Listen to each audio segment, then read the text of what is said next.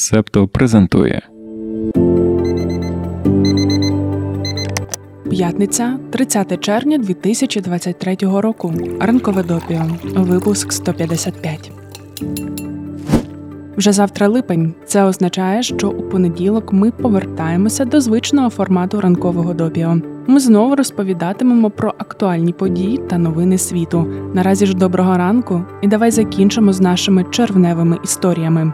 В усьому світі червень вважається місяцем прайду, місяцем видимості ЛГБТК плюс людей. Якщо ти слідкуєш за нами в інстаграм та Тікток, то знаєш, що ми також доєдналися до українських брендів і змінили свій логотип на веселковий. І так, рівність прав для усіх ми підтримуємо не лише один місяць в році. Це наша постійна позиція. Також не лише у червні ми висвітлюємо теми пов'язані з ЛГБТК плюс людьми. Сьогодні нам здається, що Україна як держава як ніколи раніше є близькою, щоб нарешті забезпечити усім своїм громадянам та громадянкам право і можливість реєструвати стосунки. Ми дуже сподіваємося, що найближчим часом органи влади дійдуть рішення, яке дозволить впровадити інститут цивільних партнерств. Сьогодні у ранковому допіо ми розповімо, як пов'язані переслідування гомосексуальності та колоніалізм.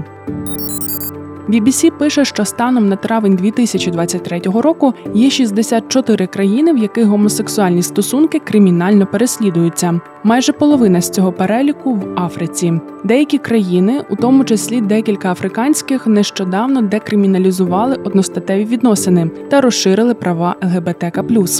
Наприклад, у грудні 2022-го парламент Сінгапуру скасував суперечливий закон, який забороняв секс між чоловіками. Тоді ж Верховний суд Барбадосу скасував закони, які криміналізували гейсекс. У липні минулого року суди Антигуа і Барбуди визнали неконституційним закон, який криміналізує одностатеві стосунки між дорослими за згодою.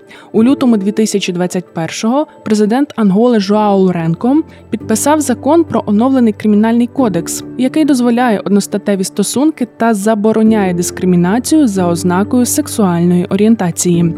У 2020-му Габон скасував закон, який передбачав кримінальну відповідальність за гомосексуальність.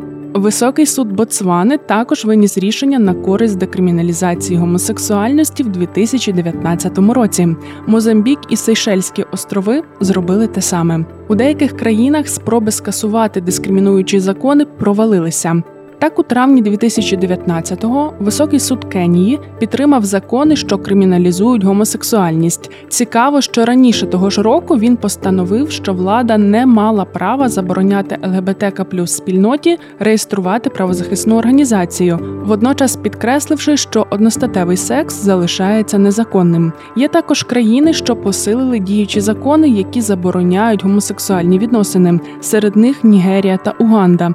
Так, парламент останньої нещодавно прийняв закон про боротьбу з гомосексуальністю. Смертна кара є законодавчо встановленим покаранням за одностатевий секс у Брунеї, Ірані, Мавританії, Саудівській Аравії, Ємені та в деяких північних штатах Нігерії. В Афганістані, Пакистані, Катарі, Сомалі та Об'єднаних Арабських Еміратах немає правової ясності, і смертна кара може бути застосована. Багато законів, які криміналізують гомосексуальні відносини, походять з колоніальних часів.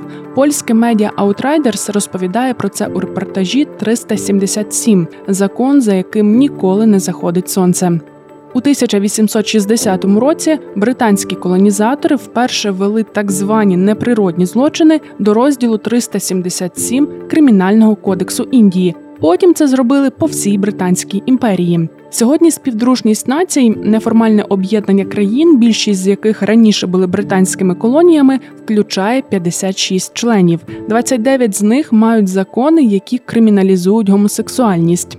Їхні кримінальні кодекси і сьогодні містять термін неприродні злочини, який був введений британськими колонізаторами. За словами Ніла Гошала з Human Rights Watch, у другій половині 19 століття розділ 377 був серцевиною британського проєкту колонізації. Так виражалося прагнення підпорядкувати людей у своїх колоніях не лише британському королю, але й британській моралі. У разі невідповідності їй покарання. Розділ 377 був не єдиним законом, що використовувався подібним чином. Інші були пов'язані з класовою політикою, стосувалися таких явищ, як, наприклад, бродяжництво. Ці закони не були скасовані після здобуття країнами незалежності від британської корони, оскільки продовжують служити інтересам урядів вже у постколоніальних суспільствах. Розділ 377 прямо не згадував ЛГБТК плюс людей, тим не менше криміналізував саме їх. BBC пишуть, що, хоча початкові британські закони стосувалися лише чоловіків, деякі країни, які сьогодні криміналізують гомосексуальність, також передбачають покарання за секс між жінками. Це стосується, наприклад, Шрі-Ланки. Там у 1995 році криміналізацію розширили й на лесбійок. Раніше згаданий нами репортаж Outriders якраз розповідає дев'ять історій, які демонструють, як закон 19 століття впливає на життя людей у 21-му. Рекомендуємо прочитати покликання, як завжди, серед використаних матеріалів. Якщо говорити про історію декриміналізації гомосексуальних відносин, то найпершою це зробила Франція ще у 1791 році. Після цього були Бразилія 1831, Швеція 1944, Канада 1969, Іспанія 1979. Україна першою з колишніх радянських республік скасувала кримінальне покарання за добровільні статеві стосунки між дорослими чоловіками. Це відбулося 12 грудня 1991-го. Але ще 10 років у кримінальному кодексі України залишалася стаття 122 за так зване мужолоство. Щоправда, вона передбачала відповідальність лише за статеві зносини між чоловіками, вчинені застосуванням фізичного насильства, погрози або використанням безпорадного стану потерпілого, і вчинене групою осіб або щодо неповнолітнього, або особою, яка раніше вчинила такий злочин.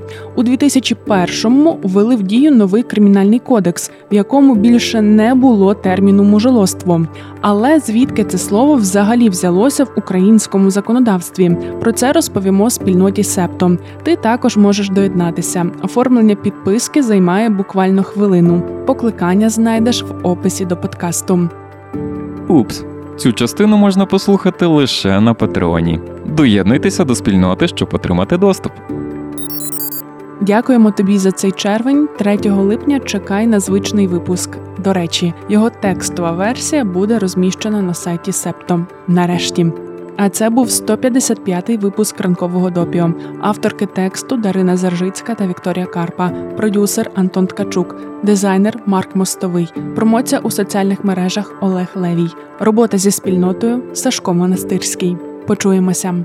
Ви прослухали подкаст Ранкове допіо. Шукайте септо в соцмережах, діліться враженнями та розповідайте іншим.